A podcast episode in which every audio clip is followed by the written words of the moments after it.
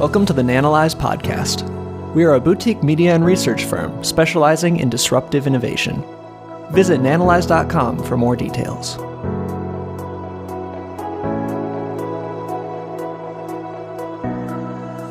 T2 stock is the topic of today's presentation. And if you're somebody that's invested in T2 Biosystems stock or looking at T2 stock being talked about in the various communities out there, you'll want to watch this because it uh, it's really an eye opener. It's hard to imagine that a company like this would be attracting as much attention as it is. So, first of all, you'll notice that it's extremely small. So, the charts here from Yahoo Finance give a cursory look at what's going on. We have a company that's lost 99.8% of its value over five years. So when the intrinsic value of a company sinks that low, it's because typically management is incompetent. And you look here on the right, this isn't a firm that's just telling stories. So they're actually realizing revenues. You can see they had some growth though, there it's though it's stalled. Um, for us, the immediate takeaway is a company that gets this small, it, it gets that way for a reason. We have a market cap cutoff of $1 billion. That means we don't invest below that. Some of you may have lower thresholds let's say 250 million or 100 million but when you get down to around 15 million market cap which is where it's trading today then you really need to be concerned about how it got there. Now first of all we don't have a dog in the race here not in any way shape or form so we're not uh, affiliated with their competitors. We weren't paid to write this. We're not short the stock. None of that stuff.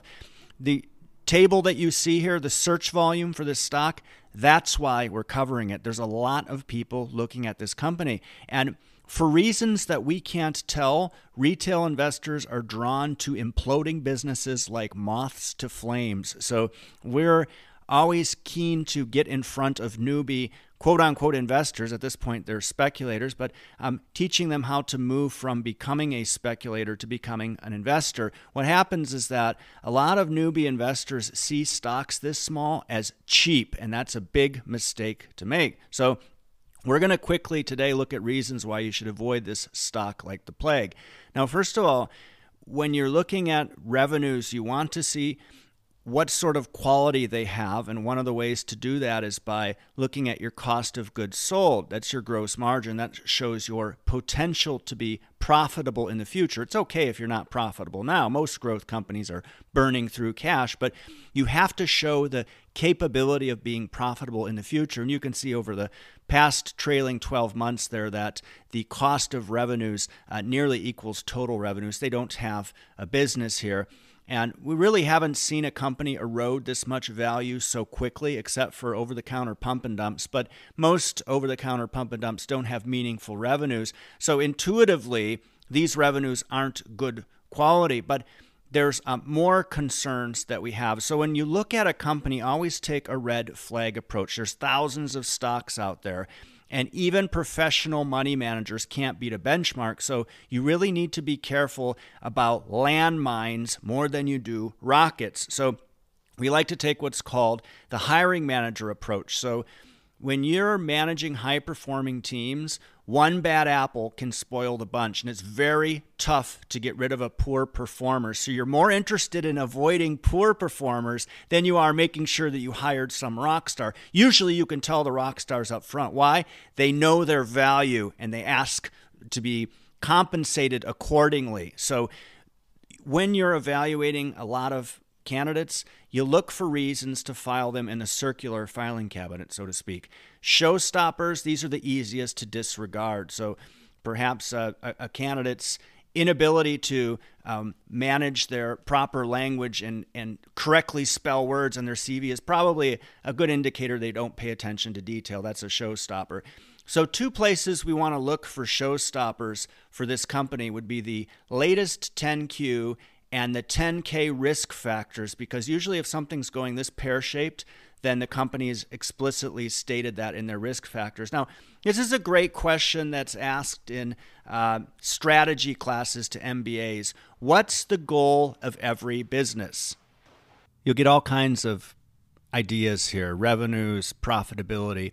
The goal of every business is to simply survive. So, this is what some companies need to do to survive. And I've never seen something like this before in the decades that I've spent analyzing companies.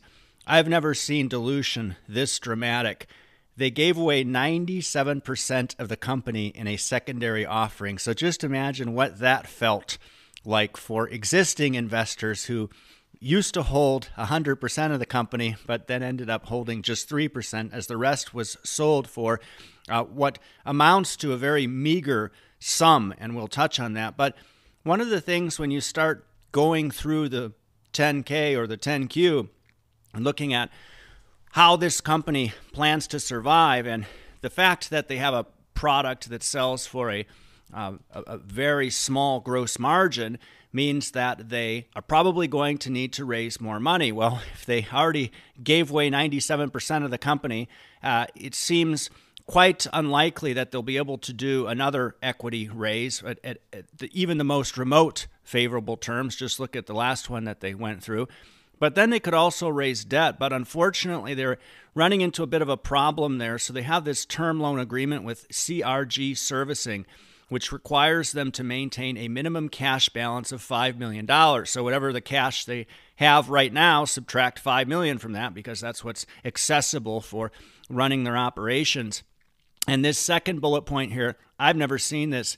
The person issuing the loan uh, the company granted them a lien on substantially all of its assets, including intellectual property. Well, that's kind of a problem. And this loan agreement, uh, what's reflected as $50 million in notes payable on their balance sheet, it comes due uh, next year, at the end of next year.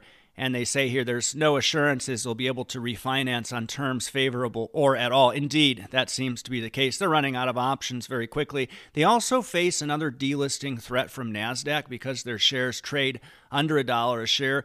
In March, they were issued a warning yet again. So, this was a problem for them before. The answer was to reverse split the stock. That's why when you go back and look at that price performance chart, you'll see that that 99.8% decline that the original share price was I don't know somewhere around $900 just based on reverse splits. So lots of newbie investors don't realize that a split either way forward or reverse doesn't do anything to intrinsic value in this case they're doing that that reverse split so they can stay listed on nasdaq and looks like they might have to do that again now when you look at the amount of money that they're burning through net cash used in operating activities. So that's what we look at for firms to calculate burn rate. And you can see for the first half of this year, they burned through $25 million. All right, well, how much cash do they have left? That will tell us how long they can likely survive. Well, when you look here at cash flows from financing activity, so the